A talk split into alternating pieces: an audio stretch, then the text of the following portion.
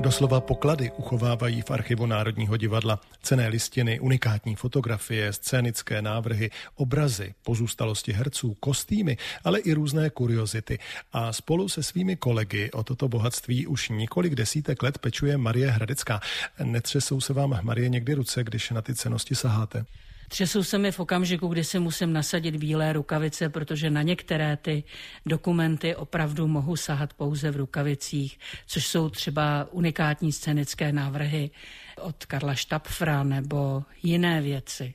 No také spoustu fotografií máte v archivu. My teď eh, sedíme nad eh, opravdu cenými dobovými fotografiemi základních kamenů Národního divadla. Kolik těch eh, kamenů vlastně je a jak se tenkrát před zahájením stavby Zlaté kapličky vlastně vybírala ta místa, odkud byly dováženy? tak eh, číslovaných kamenů je 22, což si mohou diváci, kteří přijdou do Národního divadla, prohlédnout v místnosti, která je nazvaná základní kameny. A je jich teda číslovaných 22, ale těch kamenů bylo bezpočet.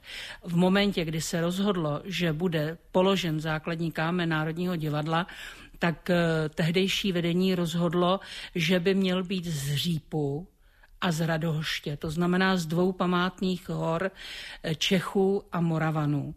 Ale ukázalo se, že ostatní města chtěla dodat své kameny a někdy ten svoz byl chaotický, takže u některých se ani nedochovaly názvy. Takže těch, které byly popsány, je 22.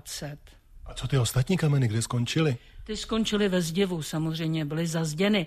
A víme, kam je zazděli? No, zazděli je do prostoru základního kamene samozřejmě, takže tam někde jsou.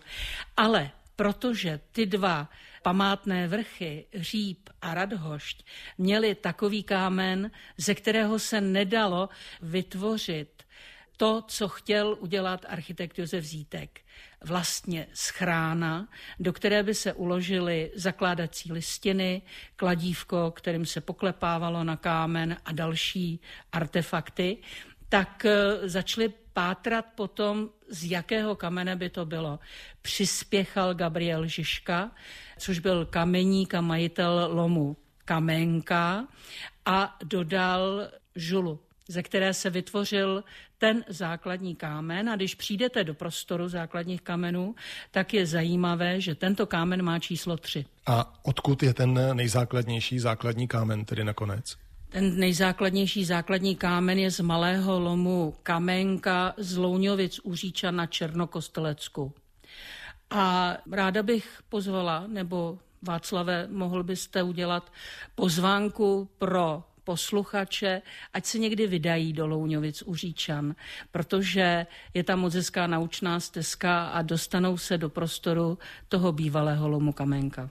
No tak já děkuji za tip eh, do pořadu po Česku a slibuji posluchačům odpoledne s dvojkou, že se tam určitě vypravím. Ale když se pozorně dívám na fotografie základních kamenů, tak tady vidím kámen, který tedy vůbec nevypadá jako kámen, ale vypadá úplně jako cihla. Ano, je to údajně cihla, je z Podivína a byla vytvořena z hlíny a vody ze studánky, ze které údajně křtil svatý Cyril. Pane jo, taky takové unikáty jsou v základech Národního divadla. Ještě tam údajně byl i soudek s tou vodou z té studánky, ale to se už nikdy nenašlo. Zřejmě se soudek rozpadl. A nebo vodu někdo vypil. Vypařila se. No, možná zmizela hned při stavbě Národního divadla, nebo ještě předtím, protože já vím, že převoz kamenů do Prahy a jejich ukládání do základu Národního divadla, to vždycky byla velká sláva, ne? Byla to velká sláva, jelo se vždycky z toho místa.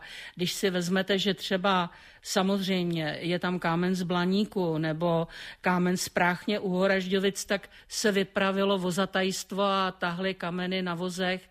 Všichni to měli jako velkou slávu a do Prahy přijelo spousta takových povozů.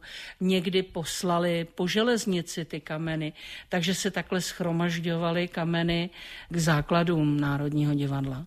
A jak mi Marie Hradecká prozradila, tak k některým základním kamenům se vztahují i různá tajemství. Jaká? Tak na to se jí zeptám. Poklady Národního divadla odkrýváme na dvojce v archivu naší první scény, který sídlí v historické budově Anenského kláštera na Starém městě v Praze, a to s archivářkou Marí Hradeckou. A slíbili jsme, že budeme mluvit o tajemstvích těchto kamenů. Takže který je z nich nejtajemnější?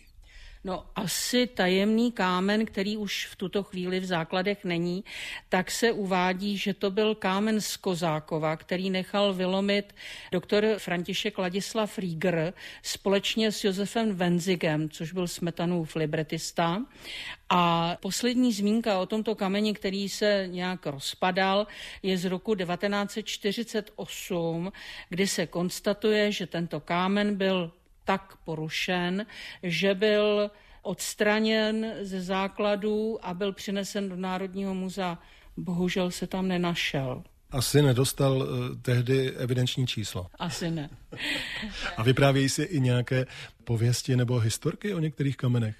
Ano, existuje pověst o těžbě kamenu právě z Blaníka a to údajně kamenický mistr při těžbě tohoto kamene se propadl do 60-metrové hloubky té hory a 18 let o něm nikdo nevěděl. Po 18 letech se údajně objevil a všichni ho poznali, příbuzní a známí. Všichni poznali, že to je ten onen neboštík Václav Podbrdský, a on tvrdil, že celou dobu prožil v útrobách Blaníku, že se potkal s mlanickými rytíři, ale na dovršení toho všeho podal soudní jaksi při k kamenickému mistru Františku Šolínovi za to, že mu nezaplatil za práci. Nevíme. Za celých těch 18 roků? Za těch 18 roků.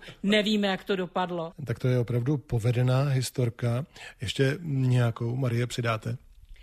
No, to je taková věc, která se váže k jednomu kameni, který já mám moc ráda, a to je vlastně mramor, který poslali rok poté, co byl poklep na základní kameny a byla to krajanská skupina Lípa z Chicaga a oni krom peněz, poslali taky mramor, na kterém je vytesáno, co krev pojí, moře nerozdvojí. A od roku 1990 se každý rok tam schází skupinka českých emigrantů nebo možná už i potomků těch, kteří zakládali spolek Lípa v Chicagu, aby zavzpomínali na to, že i oni přispěli na stavbu Národního divadla. Což je určitě krásná tradice. No, vážení a milí posluchači dvojky, i další povedené, tajemné i slavné, nečekané a třeba i šokující historky nás čekají v archivu Národního divadla. Tak stačí, když budete poslouchat Český rozhlas dvojka zase za týden v tomto čase. To budeme mluvit o deseti nešťastných náhodách, které vedly k požáru Národního divadla. A naslyšenou se těší Marie Hradecká, archivářka Národního divadla a Václav Žbolík.